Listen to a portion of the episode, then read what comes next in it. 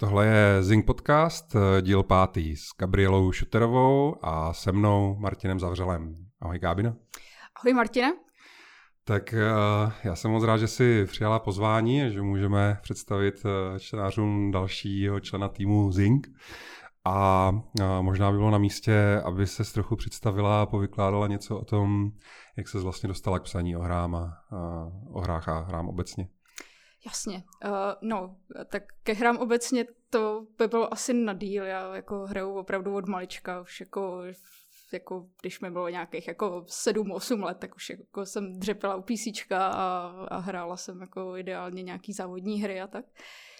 A co se týče jakoby herní novinařiny, tak uh, vlastně od roku 2014 píšu do levelu, kde jsem začala psaním recenzí a postupně jsem se dostala spíš jakoby ke psaní témat eh, s různým zaměřením. A, a zhruba od roku 2015 eh, tak píšu, tak jsem psala vlastně jakoby uh, okrajově na Games.cz a pak jsem vlastně začala psát na Zing.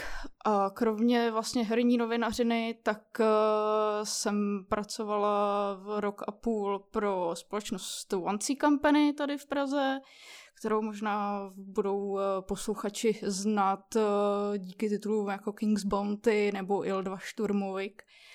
A vlastně poslední tři roky až do letošního ledna tak jsem pracovala pro Bohemia Interactive. No to z toho stihl hodně, teda jako respekt. a možná chce se ti třeba říct, eh, proč jsi opustila herní vývoj? Tak uh, já, než jsem vlastně jako přišla do Bohemky, tak jsem uh, pracovala jako programátor komerčních aplikací webových a pak jsem vlastně jako přišla do toho herního průmyslu, tam jsem teda jako nezastávala vývojářskou pozici, nicméně se mi potom začalo trošičku stejskat a chtěla jsem se vrátit k něčemu techničtějšímu, takže, takže jsem vlastně jakoby mm, odešla díky tomu, že jsem dostala jakoby šanci a vlastně si tohle to splnit, jakoby vrátit se teda k těm technickým věcem, tak, tak jsem odešla z toho herního průmyslu, z té bohemky a, a, a nastoupila jsem do hostingové společnosti. To je fér, ale tak aspoň pořád ještě hraješ a, a o těch hrách píšeš, tak aspoň, že tak, no. jo, jo. A nechystám se s tím úplně přestat, ani, ani s hraním, ani se psaním o hrách. Já jsem si naprosto jistý, že máš hodně fanoušků a že to moc rádi slyšej. Tak a než se ponoříme do nějakého téma hlouběji, tak já bych v rychlosti se vrátil k něčemu, co jsme tady probírali minulý týden protože my jsme se tady bavili o remakeu Mafie a některé ty věci, co já jsem tady o tom říkal o kterých jsme se tady bavili, tak mezi tím jako jsem na to dostal spoustu reakcí, protože samozřejmě na té mafii a zvlášť na té jedničce a zvlášť teďka teda na remakeu jedničky a spoustě českých hráčů hrozně moc záleží, takže řeší úplně opravdu jako každou drobnost, prostě každý střípek jako informace neuvěřitelným způsobem, takže na to, co já jsem tady vykládal minule, tak se mě jich jako spousta ozvalo. Je teda vlastně legrace, že samozřejmě se mě neozval jako nikdo z vývojářů nebo tak, přestože tam mám spoustu kamarádů, ale oni moc dobře vědí, že musí dodržovat NDA a podobně. Ale ozvalo se mě spousta čtenářů a řešila se mnou jakoby různý detaily toho, co jsem vykládal. Tak já bych se chtěl ke třem věcem v rychlosti vrátit. A ta první úplně byla, já jsem tam rozebíral, že náklady na lokalizaci vlastně jsou hrozně ovlivněný tím, že tu lokalizaci musí někdo testovat, takže to je proces, který trvá a že se často dělá v zahraničí.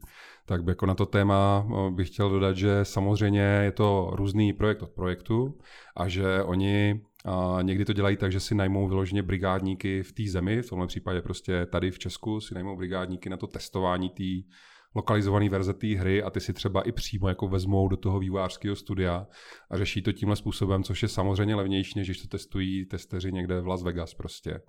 A, ale je to opravdu, já upřímně nevím, jak je to na Mafie Remake, a, nebo jak to bude, protože asi testování možná ještě nezačalo, té lokalizované verze, jestli teď teprve dávají dohromady ale je klidně možný, že to třeba budou řešit takhle a že to nebudou takový náklady. Nicméně, na druhou stranu, běžná praxe taky je, že kromě toho jakoby interního testování, tak ještě navíc to potom testuje se vlastně na straně toho majitele té konzole, takzvaná certifikace. To znamená u, že jo, je to PlayStation nebo Xbox nebo Nintendo, tak oni když to jakoby certifikují nebo schvalují, tak vlastně taky testují jako ty jednotlivé varianty, takže tam jako pořád jsou nějaký náklady většinou v zahraničí, pokud zrovna ta země nemá na tohle vyloženě pobočku zase tam, kde se to, tam, kde se to řeší. No a poslední věc je, že potřeba si uvědomit, pokud se bavíme o celkových nákladech na lokalizaci, že je v tom vlastně, jsou v tom i ti vývojáři, protože já si třeba pamatuju, když jsme dělali češtinu do Mafie dvojky, takže tam byl kromě dalších lidí, takže tam byl jeden designer, který velkou část jakoby jeho času mu bralo, že on dával dohromady ty data a chystal vlastně ten build, ujišťoval se, že a všechno teče tam, kam má.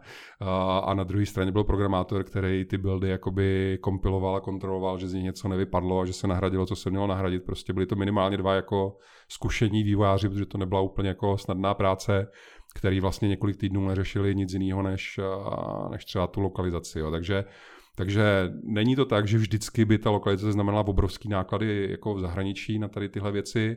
Někdy se to dělá i lokálně, ale nikdy to není jednoduchý ani levný. Že opravdu to jako není jenom o těch hercích a jenom o tom překladu. Potom druhá věc, co jsem k tomu teda chtěl dodat tomu tématu, tak jsem tady posledně řešil aby tu mafii neodložili jako tak moc, že už mezi tím vyjdou ty nové konzole a aby vůbec teda na nich byla, tak eh, mě mezi tím čtenáři připomněli, že Sony oznámila, že všechny hry, které vyšly na PlayStation 4 nebo výjdou na PlayStation 4 po 13. červenci 2020, a, tak musí povinně být kompatibilní s PlayStationem 5, že musí jít jako spustit i na té nové konzoli. Je sranda, že to je přesně, to datum je jeden den po vydání Ghost of Tsushima, to asi nebude úplně náhoda, a, ale každopádně to znamená, že ať Mafie a, remake vyjde kdykoliv, tak půjde hrát prostě na obou, obou těch konzolích, nebo u Xboxu je to ještě o něco jednodušší, takže tenhle problém tam opravdu nebude, tam je pak jediná otázka, jak moc dobře to bude vypadat na těch nových konzolích. No a úplně poslední věc, co jsem k tomu tématu chtěl dodat, tak já jsem tady posledně zmínil, že si typuju, že ten odklad, co udělali o měsíc, že si typuju, že není jako poslední, že to odloží znovu. A zase všichni hrozně jako řešili, on něco ví prostě, on má nějaký jako insider info, tak ne, nemám žádný insider info, nic jako o tom nevím, jenom jsem si jako typl na základě toho, že ta hra má být teďka teda za dva měsíce zase, má být za dva měsíce, neviděli jsme z ní v podstatě nic, dabeři se teď zhání na lokalizaci, prostě nedělá to na mě jakoby pojem, nebo nedělá to na mě dojem takový ty jako tradiční marketingové kampaně nebo celého toho procesu, jako jak normálně vycházejí hry. Samozřejmě může to být klidně tak, a zase nic nevím, to jsou všechno jenom moje dohady, že uh, může to být tak, že chystali jakoby ukázat tu hru na E3, uh, že byli ve skutečnosti připraveni ukázat jako dřív, ale to, že se E3 ruší, se taky dozvěděli, že jo, s nějakým předstihem, takže je možná zpomalili jakoby, já nevím, vývoj nějakých prezentací nebo něco, co měli. A, a že to je ten jediný důvod, proč se o té hře dozvídáme takhle pozdě, protože prostě to chystali na E3, to nevyšlo, tak teďka jako řešili, jakým způsobem to prostě a, ukázat a odhalit. A ať tak nebo onak, prostě kdybych si já měl jako vsadit v nějaký loterii nebo něco, tak bych e, si řekl, že je šance, že to jako odloží znovu, ale to je jenom prostě můj odhad. Vůbec nic jako zákulisního o tom nevím. A samozřejmě budu rád, když to vyjde včas, ale budu ještě raději, když to vyjde v super kvalitě a pokud to znamená, že si máme počkat díl, tak já si teda klidně počkám. No. Tak to jsou dodatky, nějaký jakoby doplnění k tomu minulému dílu a rovnou teda bych se zeptal, jak se na remake Mafie těšíš ty? Hele, svým, způsobem, jako takhle, těším se samozřejmě, jako taky se Mafii hrála jedničku, když to bylo aktuální ještě na základní škole, prostě kdo smí nehrál, že jo. když jsme jakoby byli v tom věku, kdy jako to, nás to jako zajímalo, že jo, tyhle ty věci teda. Takže jako těším se určitě. Uh, já teda jako musím říct, že jak se vlastně jako postupně odhalují ty dapéři, že jo, vždycky jako uh, je, je, je hrozně jako by cítit mezi fanouškama to úleva, jako jo, oni nám potvrdili, že tam teda bude tady tenhle ten daber, který byl i v té původní jedničce a tohleto. Tak já na druhou stranu jako z toho mám trošičku obavy, protože mi to přijde jako možná až jako moc fanservice a, a říkám si jako, jestli z toho ta hra bude opravdu tak moc profitovat, jo? jestli by v té hře samotný neprospělo objektivně víc, kdyby tam teda jakoby dali jinýho dabéra, než to, že prostě teda vyhoví těm fanouškům, seženou teda ty původní dabéry, který tam, který tam jako budou, jo.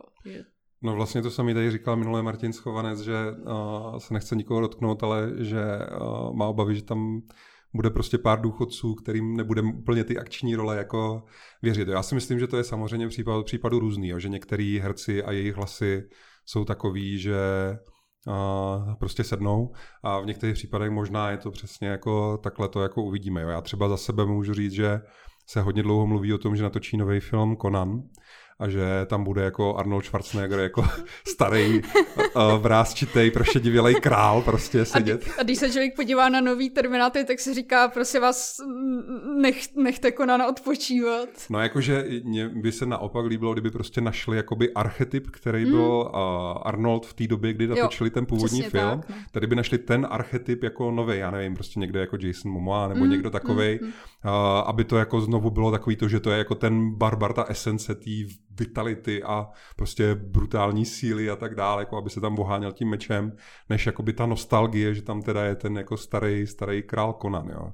Na druhou stranu podle mě Arnold prostě teďka tím, jak vypadá, teď nemyslím jako, že je starý, on je pořád jako mohutný a pořád jako, má v sobě ty jakoby německý rysy, že je takový ale, jako drsný. Ale stejně na něm poznáš, že už teda mu je tolik, kolik mu je, jo. Co jsem chtěl říct, že na to existují podle mě role, které přesně takovouhle postavu jako vyžadují, jo. Já jsem teďka zapomněl, jak se to jmenovalo, byla to detektivka, že uh, on byl šerif v nějakém městečku a projížděl tudy nějaký drogový gang a mysleli si, že to tam jako, že můžou mm-hmm. cokoliv a on se jim prostě jako postavil a dávalo jo, jo, jo. to perfektní smysl, jo, ale, ale spát jakoby do vyloženě akčních rolí, protože ta mafie, ten příběh není jako o nějakých stárnoucích gangstrech, který by jako se znovu ještě jednou vrátili, ale je to ten samý příběh prostě o tom mladým taxikáři a, a, a tak dál, tak jako uvidíme, jak to bude fungovat, jako rozhodně, a, ale jako platí to, že se těším a že jsem samozřejmě hrozně rád kvůli hráčům, který třeba s tou angličtinou na tom nejsou tak dobře, a, že si to budou moc zahrát v češtině. No. Jo, no. Jinak jakoby, jak jsi říkal ohledně toho odložení, já bych se těch odkladů fakt jako nebala. Jakože nebrala bych je jako, jako něco negativního, protože uh,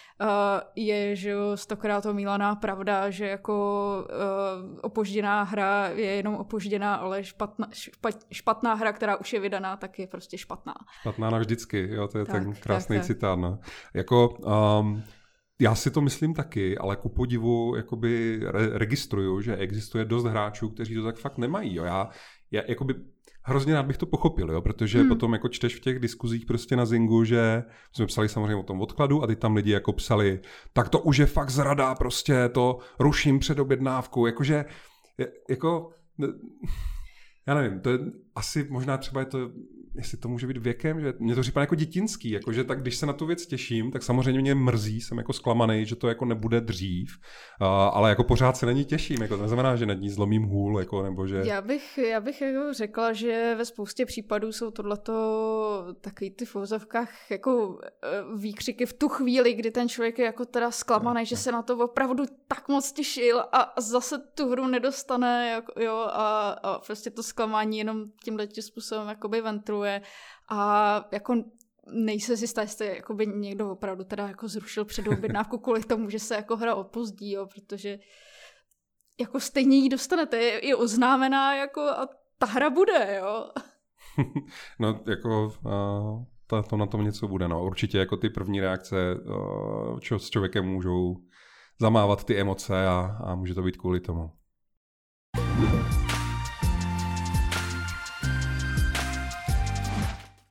No a když se teda bavíme o těch velkých hrách, tak vlastně tenhle týden jsme tady měli, nebo máme tady takovou jako asi poslední velkou exkluzivní hru pro PlayStation 4, uh, Ghost of Tsushima. Uh, já jsem to teda jako dohrál, mám to za sebou, vydali jsme recenzi na Zingu a, tak mám hroznou chuť si o tom povídat. a teď vlastně ty jsi v situaci, že jsi to ještě nehrála, ale zajímá tě to, tak možná bychom mohli zkusit rozvést eh, nějakou debatu o tom. Já možná zkusím jako uvést úplně a, jakoby ze zhora nějak jednoduše, jako, co je to teda za hru. A že navzdory tomu, že je to hra vlastně o samurajích v historickém Japonsku prostě a, a tak dál, tak je to hra od amerického studia Sucker Punch, a, který v minulosti nám nadělilo sérii Infamous. A Infamous spousta lidí jako mm, třeba nezná nebo si tak nepamatuje, nebo hrála jednu třeba z těch tří her.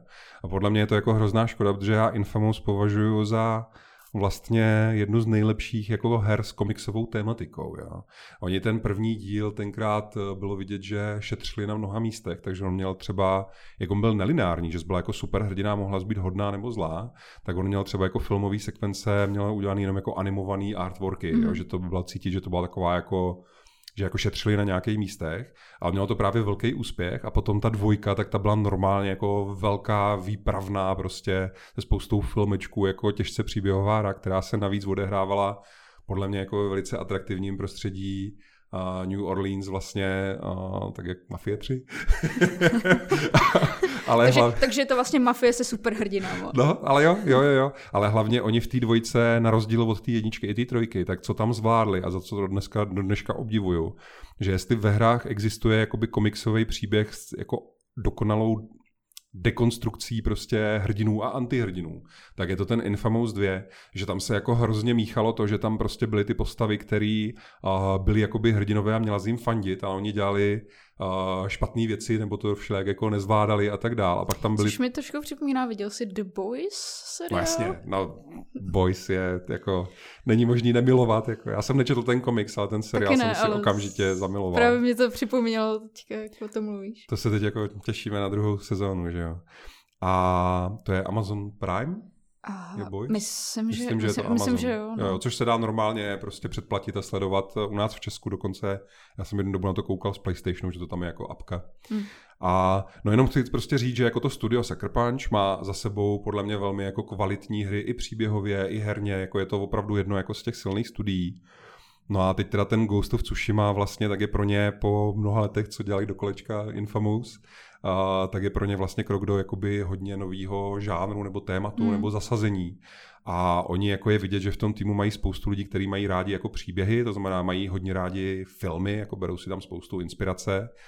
A ten Ghost of Tsushima je vyloženě jako úplně od první do poslední jako části a vlastně v každém rozhovoru oni to zmiňují, tak je hrozně inspirovaný těma starýma, klasickýma, kultovníma, samurajskýma filmama od Akiry Kurosavy vlastně a který teda býval ještě, většina byla, myslím, černobílej. Černobíla. Tam je ten filtr, že jo, to vím, že i já teda, no. že tam je ten, ten speciální filtr, že to vypadá jako starý černobílý. To je v té hře a to je jako úplně super, že v té hře vlastně na začátku máš volbu, kde si jako nastavuješ, jak moc autentickou samurajskou experience chceš, jo? že tam je jako, že to začíná, že jako standard, moderní prostě, pak je něco jako autentičtější a to je, myslím, a teď že to je jako že s japonským dubbingem, ale normálně barevně, pak jako, a pak je jako ten prostě vyloženě Art, tradič, artový zážitek. tradiční a to se jako zapne se nejenom, že to je černobílé, ale že prostě opravdu valí jako efekt rozbitého filmového pásu. A ještě navíc oni v tom černobílém režimu i jako mixují ten zvuk, jakože ho down, down mixují jo, do té nízké kvality, jak kdyby prostě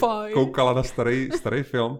A ono teda to jako úplně výborně tohle vypadá v těch filmových pasážích, které jsou fakt jako, ta grafika dneska je opravdu dobrá, jo? když přesto hodíš takovýhle filtr, tak ty filmové pasáže té hry, ty doslova ty filmečky, ty cutscény, tak opravdu vypadají jako film prostě od hmm. Kurosavy, ale samozřejmě trošku to jako drhne ve chvíli, kdy se takhle snažíš hrát tu hru, protože uh, ono je to často jako je to, že se tam někde steltuješ, prostě v noci do nějaký základny nebo něco a když to máš jako černobílý, tak ten kontrast a tak dále jako je mnohem složitější, že jo? Jako... Tak to je takový Dark Souls moc jako do no, toho. Je to prostě, tady je velká tma a tam je ještě větší tma a někde mezi tím je možná žebřík, jako, mm-hmm. jako ne, to přeháním, ale není to jako tak pohodlný, ale hlavně, a to jako, když se o té hře bavíme, jo, tak vlastně jako asi první i úplně poslední dojem, co si z ní jako člověk odnese, tak je jako neuvěřitelná estetika. Jo? A já mhm. to schválně říkám takhle, protože to není ve skutečnosti jenom grafika nebo jenom obraz, ale je to i věci jako samozřejmě hudba, jako já nevím, menu, jak mají udělaný různý jako takovýhle věci ale ta, ta barevná paleta, kterou oni tam mají, tak je jako, já jsem v životě nic takového neviděl. Jakože viděl jsem části toho, jo? že třeba Okami, uh, což je velice jako populární hra, která pracuje s tou japonskou stylizací, tak měla jako některé ty barvy a stylizace, které jsou v tom Ghostovi, ale ten Ghost jich má jako mnohem víc mm-hmm. a mnohem pestřejších a takový jako, že, že místama je to až jako já vím přesně, co mě to připomnělo. No. Byl vlastně samurajský film někdy v roce 2005 nebo něco takového, jmenoval se Hrdina. To mi nic neříká. A je to, je to od režiséra, myslím si, že to byl režisér Tigr a Draka, který mm. jako potom natočil ještě asi dva nebo tři prostě klan létajících dík a tady tyhle ty. A ten film Hrdina, tak kromě toho, že já ho považuji za nejlepší moderní samurajský film, kdybych měl jako uh, prostě posluchačům, divákům, čtenářům Zingu doporučit, aby si dali nějaký samurajský film uh, jako přípravu na Tsushimu, tak bych jim asi jako doporučil toho hrdinu protože to je jako moderní film, takže má velmi moderní akční scény. Já mám pocit, že tam choreografii dělal ten člověk, který dělal třeba choreografii do Matrixu a tak, mm-hmm. že tam se vyloženě sešly úplně jako esence těch jako nejlepších lidí na tady tohle uh, v té současnosti nebo nedávné minulosti. Ale proč o tom vůbec mluvím, je, že ten hrdina má udělaný to, že tam jakoby se sejdou dvě postavy, které se chtějí navzájem zabít. A sednou si proti sobě a začnou si povídat. Je to jako rozhovor, jako co jako jsme zač a co teď jako budeme řešit. A oni si navzájem vyprávějí příběhy o tom, odkud vlastně přišli a o co jde. A každý ten příběh má třeba v tom filmu jako ani 10-15 minut a každý ten příběh má jednu barevnou paletu. Že jako jednou je to prostě v podzimní zahradě, kde je, já nevím, žlutý listí prostě, pak je to jednou, že jo, klasicky pod sakurama, kde je to bílo-růžový prostě, pak je to někde, že bojují na rybníku, že uh, je to jako modrý, jo, a tak. A vlastně, když teďka jsem si vzpomněl, že uh, tohle přesně je ten Tsushima, jo, že oni opravdu si dali hrozně záležet na tom, že jako na každou chvíli tě překvapí, jak drasticky se změní ta barevná paleta, ale přitom to furt jako vypadá uvěřitelně mm-hmm. prostě, ale teda hrozně krásně. Jo. A je to pokud člověk má moderní televizi prostě z HDR, který ještě dál jako vytahuje ty kontrasty, tak opravdu, já vím, že to je hrozný jako mluvit o hře tímhle stylem, jo, prostě grafika, grafika, grafika, ale jako sorry, ta estetika v té Tsushimě je opravdu na úrovni jako neuvěřitelný, jo, že tě to... No, já když jsem, eh, já jsem vlastně jakoby viděla kus eh, toho streamu, který, který oni dělali, kde bylo snad, nevím, hodina nebo hodina a půl, prostě vysloveně jenom hratelnosti. A přišlo mi, že jakoby místama ta, ta hra vypadá jako hrozně dobře. A, a místama jsem si říkala až jako tak, takový, jako to vlastně nevypadá až zase tak dobře, jo? Že, že mi přišlo, že tam byly jako hroz, hrozný jako lapsy, jo? ale je, je jako možný, že oni jenom prostě vybrali, vybrali prostředí, který jako tomu úplně jakoby nesedli, když se na to člověk jakoby díval místo toho, aby to jako sám hrál, no. že jako něco takového si jako nezaznamenal. Jako... Ale určitě jo, to máš jako pravdu a souvisí to, ale vlastně je to jako kdyby svým způsobem achievement právě toho, o čem jsem teď mluvil, že oni, když jsi v té divoké přírodě, tak ta divoká příroda je tak strašně nádherná, že když pak vlezeš do nějaký osady, prostě, kde se tam mezi chýšema jako plížíš, nevím, prostě někoho podříznout nebo osvobodit. A tady se v nějaký chýši nebo tvrzi prostě plížíš mezi kulisama, které jsou vlastně celkem jako tradiční, už jsme je viděli mm. zrovna třeba v těch asasínech, že jo, a Jasně. tak. Tak oni samozřejmě působí jakoby nudněji a šedivěji a obyčejněji a vlastně mentálně i jako to na to může působit, že to je horší grafika. Jo, jo, jo než když pak sedneš na toho koně, vyjedeš prostě do těch, eh, na ty luka a ty tam ten vítr jako nese to listí kolem tebe a vidíš jako v dáli prostě ty hory a mm. je to jako opravdu, uh, to je ve skutečnosti téma, který v té hře je velmi silně přítomný a to je právě jakoby důraz na přírodu, já vím, že jako takhle to zní jako trochu divně, ale jde o to, že když máš většinou, když máš nějaký jako hodně jak kdyby filozofický příběh, který se snaží jakoby dát prostor tomu, že ten hrdina nad něčím jako hloubá prostě musí nějak jako víš co, zvážit svou minulost a přehodnotit prostě tak ho chceš své, izolovat. Svoje hodnoty. No tak ho vyloženě jako chceš poslat někam, Uh, kde nechceš ho podle mě vyloženě zavřít do nějaký kopky, chceš ho poslat jako někam. Jako jasně, ale, prostě, když to ale řek, samotnýho. Prostě aby, jasně, aby, aby jako tam nějak našel sebe, sebe sama znovu. A ta příroda je jako podle mě jako lidi jsou na tom nejlíp, když jakž tak jako souzní s přírodou, jo? že já vím, jak mě třeba vždycky pomůže, já jsem původem horal jo, z Jeseníku a já vím, jak mě hrozně pomůže, když se vždycky vrátím aspoň třeba jednou za rok za tou rodinou, uh, za tou částí rodiny, co prostě mám těch Jeseníkách a jak jako tam hrozně pookřeju, jak jako ten vzduch prostě, i ta voda, já tam třeba tam miluji, já tam mám jako v té rezervaci potok, ze kterého jsem zvyklý pít, protože vím, že je to, že je to čistší voda, než co jako si tady koupíš prostě a tak. Uh, tak uh, když potom se vracím třeba do toho města, tak mám vždycky jako pocit první minuty po příjezdu do města, jak kdyby mě dala do nějaký plynový komory nebo něco, jo? Že, že jako ta příroda je, je v ní jako spousta síly viditelný i neviditelný a když prostě vyprávíš nějaký takovýhle příběh, tak dává smysl, že toho hrdinu necháš někde uprostřed nějakých lesů nebo polí nebo, nebo prostě v horách, aby jako si znovu našel sebe sama a tu rovnováhu. Ono, jako, ono potom jakoby možná dává smysl i vlastně to, že uh, proto jsou vlastně ty městský nebo, nebo jakoby ty osady jsou, jsou potom jakoby tak šedivý, aby vlastně ta hra tě tlačila k tomu, aby si jakoby chtěl vlastně jakoby padnout zpátky do té přírody, že jo, která je teda jako krásná. Jako no, možná, možná je to jako fakt jako designový záměr, no. Je to, je to, je to možný, no. Takže a, a oni tam, a to třeba, mě, co mě hrozně si získalo ta hra, protože já teda vůbec nějakou přírodu ve hrách miluju, jo. to je jeden z důvodů třeba, proč se mně i tolik líbilo Death Stranding, jo. Ale uh, k tomu se ještě dostaneme, ale Uh, co mě se hrozně líbilo, že oni tě nechají si tohle to opravdu užít způsobem, jakým jsem to vlastně ani třeba ještě v žádné hře neviděl. Jo, jeden příklad za všechny, který mě opravdu dostal, tak je, že tam jsou meditační místa, jo, kam když jako kolem nich přeprojedeš, oni jsou vymyšlení tak, aby byli, byli vždycky na nějakým pěkným místě s pěkným výhledem a když je jako objevíš, je to jeden prostě z collectibles, že jako je chceš najít všechny. A když je objevíš a klekneš si prostě na ně, aby se začala meditovat, tak vlastně se ta kamera přepne jako z pohledu vlastních očí a rozhlížíš se po té přírodě mm. a naskakují ti v ní jakoby slova. A ty vlastně můžeš vybírat ty slova, které se ti líbí a z nich postupně poskládat hajku. Což jako, ty to jako, takhle to jako uděláš, protože si to toho jako krásná hudba a po té, co to jako vybereš, tak se stane ještě to celý povýšej jako o level výš, že vlastně se jako z toho, jak se zdívala vlastníma očima, bylo to normálně full screen prostě gameplay, tak po té, co vybereš ty slova, a, tak se to srazí prostě do širokouhlýho filmečku a oni tu nádhernou scénu ukážou těma, ukážou těma nejlepšíma filmovými kamerama a do toho ti ten džin tím jako hloubavým hlasem přečte ty slova, co jsi vybrala, tu jako tu hajku, mm-hmm. jo, což hajka ze své povahy není potřeba, aby se rýmovala nebo jako úplně logicky navazovala, je to opravdu jako víc o té o té symbolice prostě a o těch jednotlivých uh, slovech. A tohle je jako, to je taková jako prkotina, jo, ale ve skutečnosti to je přesně o tom, co jsem říkal, že jako tam je vidět, že jim strašně záleželo na tom, aby nějak jako vystihli toho ducha, no pan intended, toho ducha, no. jako toho, toho prostě.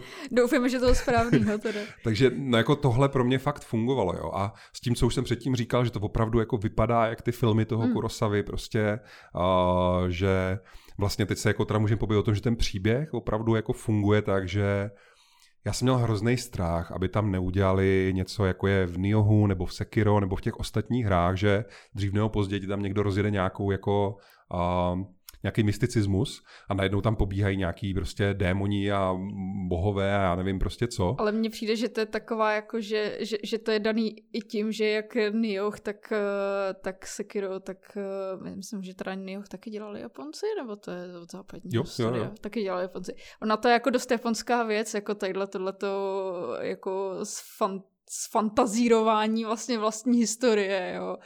Takže, takže jako tam prostě to člověk musí brát takže nehraje historickou hru, ale, ale jako takovou jako velice volně inspirovanou.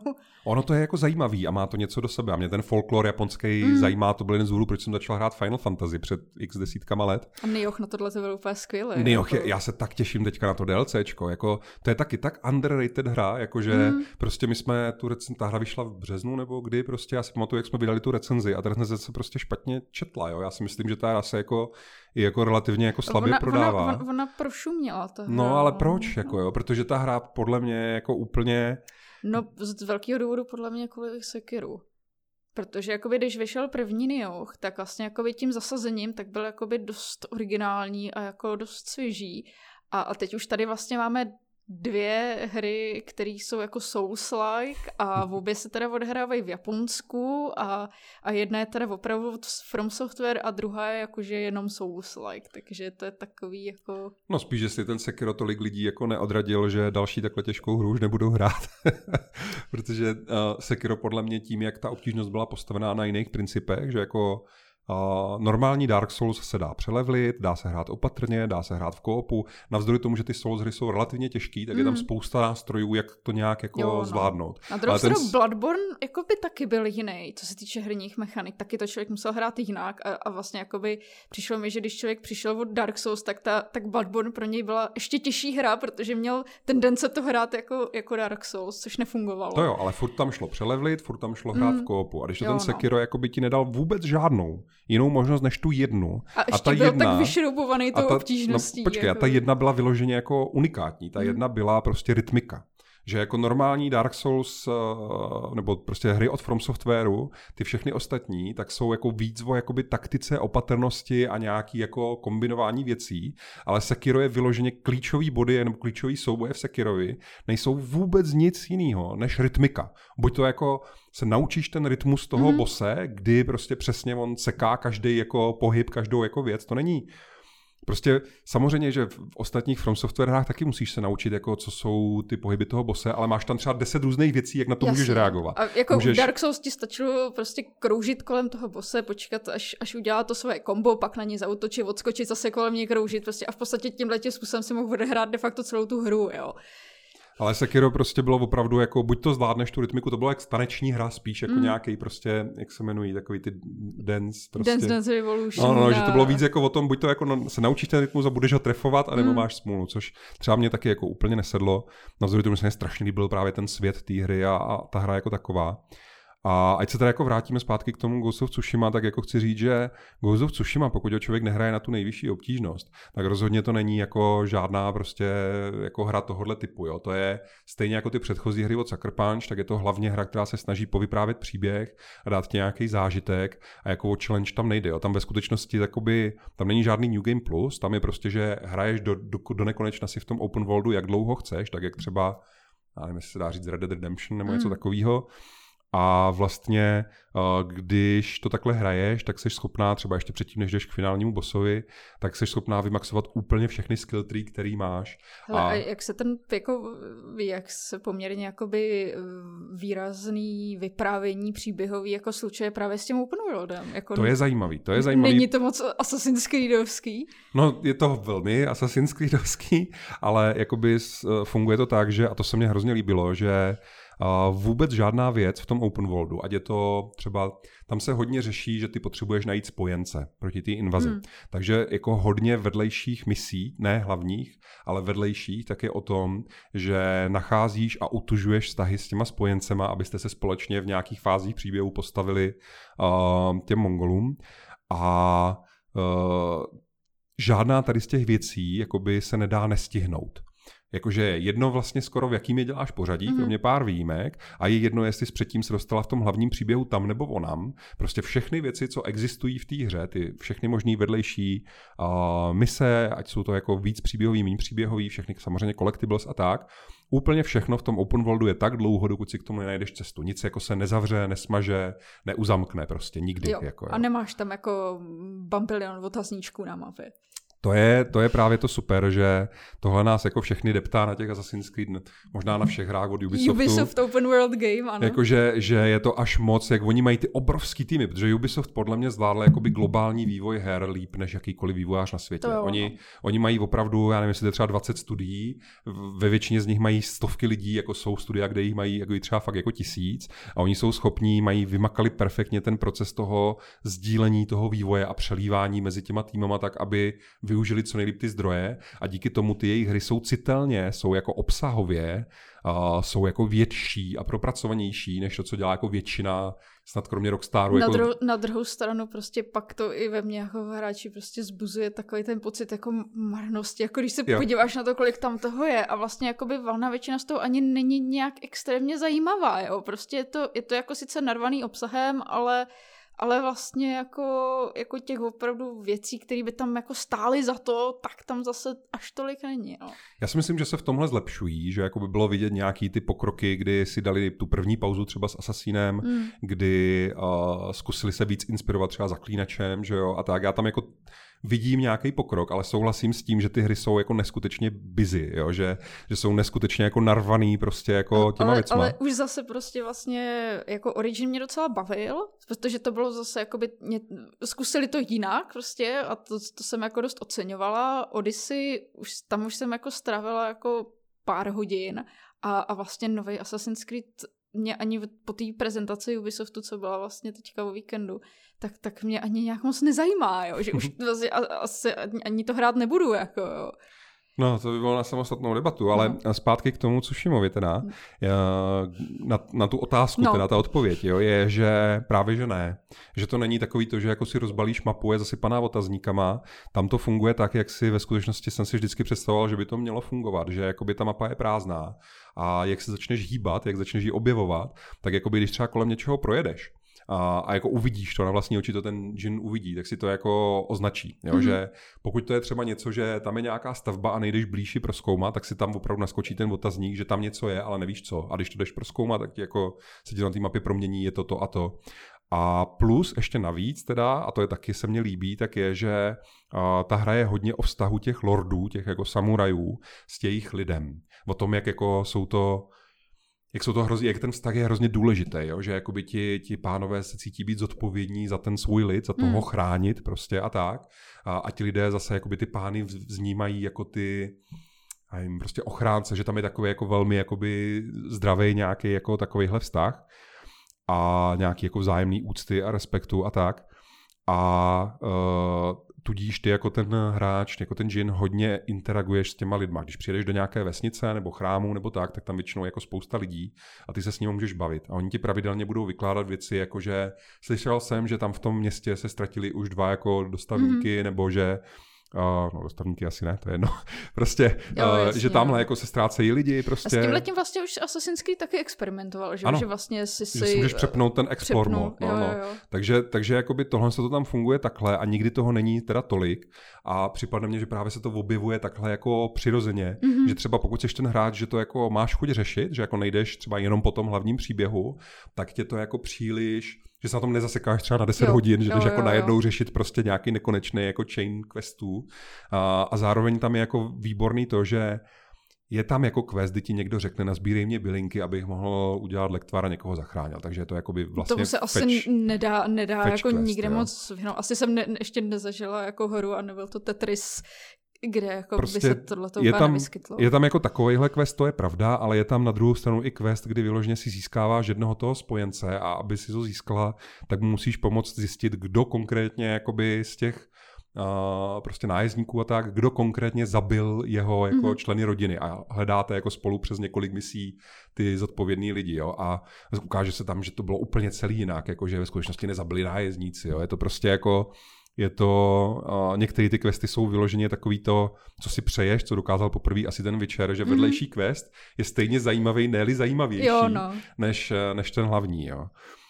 A na druhou stranu, k tomu příběhu, jako musím říct, že to je třeba jedna věc, kterou já jsem ve skutečnosti kritizoval v té recenzi, protože můj problém je, že ten příběh je tak hrozně inspirovaný těma starýma klasickýma filmama a příběhama vlastně určitě do nějaký míry i tou historií, že mě připadal hrozně předvídatelný. Mm-hmm. On je jako velmi silný, on má krásné momenty, krásné myšlenky, výborný herecký výkony, jako ten příběh je jako rozhodně je kvalitní a má nezapomenutelně se tam někdo psal v diskuzi se mě tam někdo ptal ze čtenářů, jestli tam jsou silné momenty, které jako mu zůstanou prostě v hlavě. Já jsem říkal minimálně pět, aspoň pro mě. Uh, ale úplně všechny ty věci jsem viděl aspoň hodinu dopředu. A to nejenom proto, že je určitý seznam kliše, který čekáš o takovéhohle příběhu, ale spíš proto, že oni ho tak i vyprávějí. Oni ho vyprávějí mm-hmm. hodně jako starosvětsky, že vyloženě ti jako kdyby naznačejí, že jako to telegrafují, že jako cítíš, ty jo, tenhle je nějaký podezřelý, ten mě určitě zradí prostě, nebo... Já, já to, to, tohle to jako by, as, asi vím jako dost přesně, o čem mluvíš a přijde mi to jako takové, jako že jako opravdu ta podsta prostě, jo, hmm. že to je jako umyslně udělaný uh, a vlastně jakoby je to de facto taková jako romantizace prostě té doby a té historie a tak dále, protože jakoby i, i vlastně ty Kurosovovy filmy a tak, jakoby je to svým způsobem jakoby romantizovaná představa do jisté míry, že jo, jakoby není to vysloveně prostě jakoby uh, řekněme, jakoby... Dokument. Dokument, přesně tak. jo, jo. No on potom přitvrzoval, že jo, já nevím, jestli ten jeho poslední film byl Run, ale Run byl, myslím, ten barevný a ten teda jako byl na, na něm toho moc romantického nebylo, ten byl tak drsný, tak No nemyslím romantický, jakoby, jako, ale jako, jako ve smyslu, jakoby teda romantický, jako nějak, ale, jako, jo, ale jo. jakoby, že tam je i nějaký ten umělecký Určitě. záměr. Zatím, Určitě, že? no, stoprocentně, jako hele, spousta lidí by mě za to, ne, no, mě za to bude nenávidět, jo, ale já si myslím, že takhle ve skutečnosti vznikla i Mafie 1, jo, že jakoby uh, Daniel Vávra a další lidi z toho týmu měli milovaný jakoby scény a kliše z, z jejich jako oblíbených mafiánských filmů a že to jako v té hře je vidět, že tam je jako ta inspirace těma jako... já si budu navědět víc, ale, ale to jako já teda jako doufám, že si nikdo nemyslí jako nic, něco jako jiného a nebere jako mafie jako, jako smrtelně vážně, jako protože mafie je opravdu jako těch kliše jako, jako plná, což jako není myšleno nějak zle, ale, ale jako zkrátka to tak je a je vidět, že přesně jakoby tam byl, že jo, ten kmotr prostě a, a a neuplatní a vlastně jakoby ta inspirace těma těma jakoby slavnýma filmama, že jo, jako je to tam jako hrozně vidět. Zase musí nechat, že bylo třeba vidět, že Daniel Vávra psal i ten scénář k té dvojce, byť mu ho pak jako dodatečně uh, některé věci jako změnili, a, tak je tam právě vidět ten progres, jo? že začneš tím, že uděláš jakoby poctu svým milovaným filmům mm-hmm. a potom jako už začneš mít jako vyloženě autorské Vlast, ambice nápady. a chceš jako vyprávět něco, něco svýho a něco mě toho i připadlo rozdíl mezi Mafie jedničkou a dvojkou pro mě jako pocitově je, že ta dvojka se snaží být o něco víc mm, jako přirozená, nebo jako mm-hmm. lidská, nebo dospělá, já nevím, hledám ty správný slova, jo, ale jasně, jasně. je líbil taková, ten... je taková jakoby uh, ambivalentnější, no, jakoby v tom, uh, v tom ohledu toho, že ta jednička je opravdu taková ta cesta toho mladého kluka prostě do té rodiny a a, a ta prestiž té mafie prostě a, a teda ty, ty joby, že jo, ten začátek těžký prostě, jak se tam musel vypracovat tak, jako to samo o sobě jako je jako kliše a, a jakoby takový jako archetypální příběh, že jo.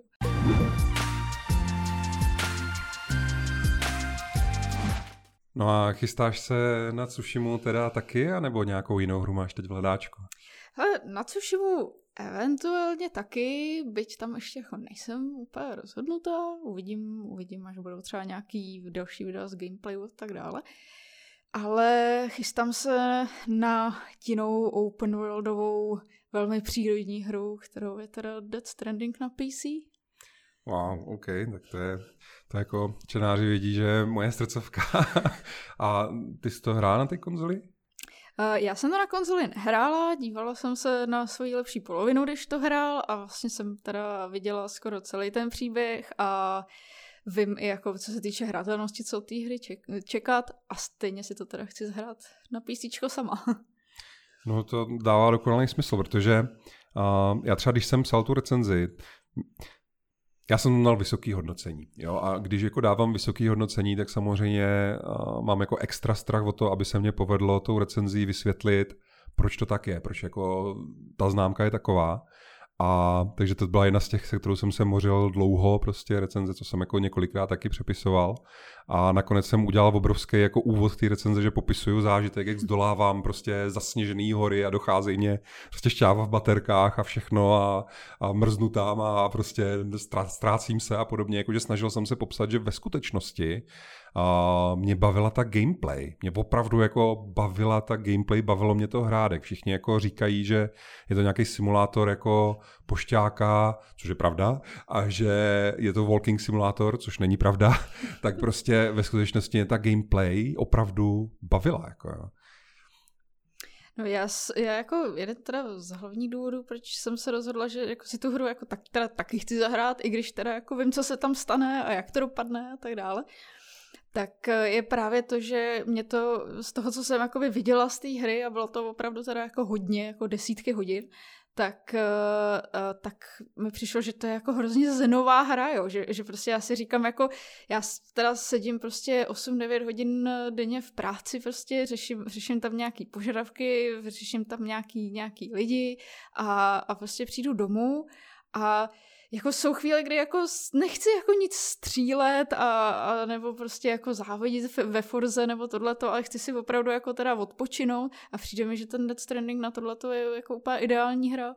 No to rozhodně, to jak jsme se bavili o tom Tsushimově a o tom důrazu na ty meditace v přírodě a tak, tak a ten důraz na tu přírodu v tom Death Stranding je taky jako hodně velký a ona vlastně paradoxně na to, že to je v Americe, ten příběh, tak ta příroda je jako notoricky známá tím, nebo to prostředí v týře je notoricky známý tím, že se inspirovali někde prostě na, na Zélandu, že? Na Islandu nebo na, kde na Islandu i, i ta tak, skupina je odnikať, jako, co tam vlastně hraje. Že? No, no, takže je to takový, jako ta příroda tam je, jako, je, je krásná. Já jako, navíc ty tam, jsou tam ty krásné písničky, opravdu ta hudba tam je jako, tam je parádní a, a ten příběh má hloubku. Jo. Já třeba, ty jsi říkala, že vlastně už víš, jako, o čem je ten příběh a jak dopadne.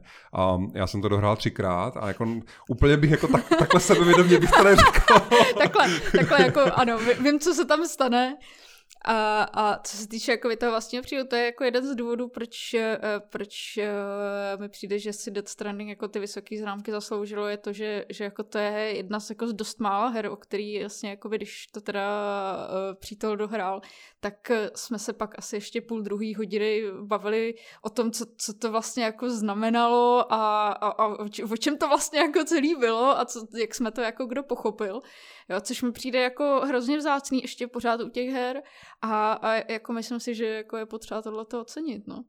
Tak Hideo Kojima uh, taky jedna z věcí, proč uh, já mám rád jeho tvorbu a já mám zase, já mám jeho hry hrozně rád, jak pro příběhy, tak ale ve skutečnosti i pro tu gameplay. Jako jo, hodně lidí o něm mluví, jako že to je nějaký prostě jak kdyby zneuznaný rádoby filmář, který si vybíjí nějaký svoje jako věci ve hrách. Tak do ale... jistý míry zase klidně může být pravda, ale...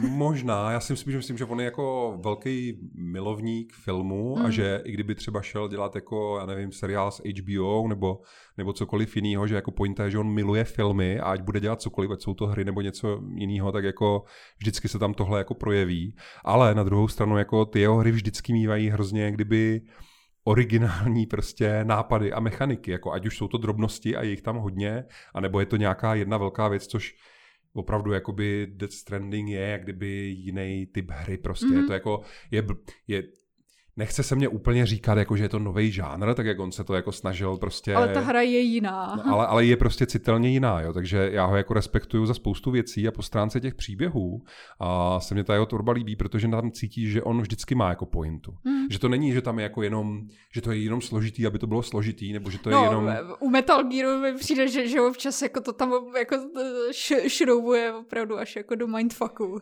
machines. ano, ano. ale uh, jako jako uh, to, to by bylo na úplně jako jinou debatu, protože Metal Gear já jsem schopný jako řešit do půlnoci, jo, ale, ale jenom chci říct, že uh, mně připadne, že vždycky tam je jako pointa, vždycky tam je jako myšlenka, že cítíš, že jako něco se ti snaží jako mm-hmm tě na to upozornit nebo tě vyloženě i naučit. Má já... nějakou vizi prostě, jas, jasnou myšlenku, vyloženě kterou chce sdělit. Poselství. Mm. Poselství opravdu jako doslova takhle, jo, že to není jenom jako, že ti něco ukáže, ale že ti třeba jako se snaží poradit. Jo. Já si pamatuju, a já jsem byl, že jo, taky jsem byl hodně mladý, když jsem poprvé v životě hrál Metal Gear Solid, ten první na PlayStationu 1, to byl rok 97 nebo něco takového.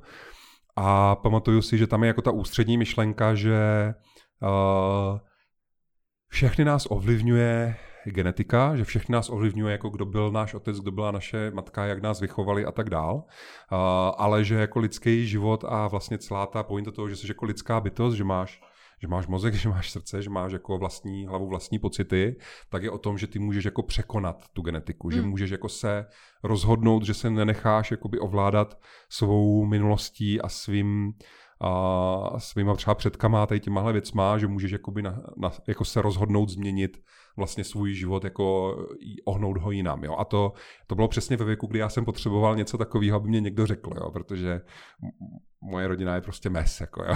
takže, takže mě to jako hrozně pomohlo tenkrát.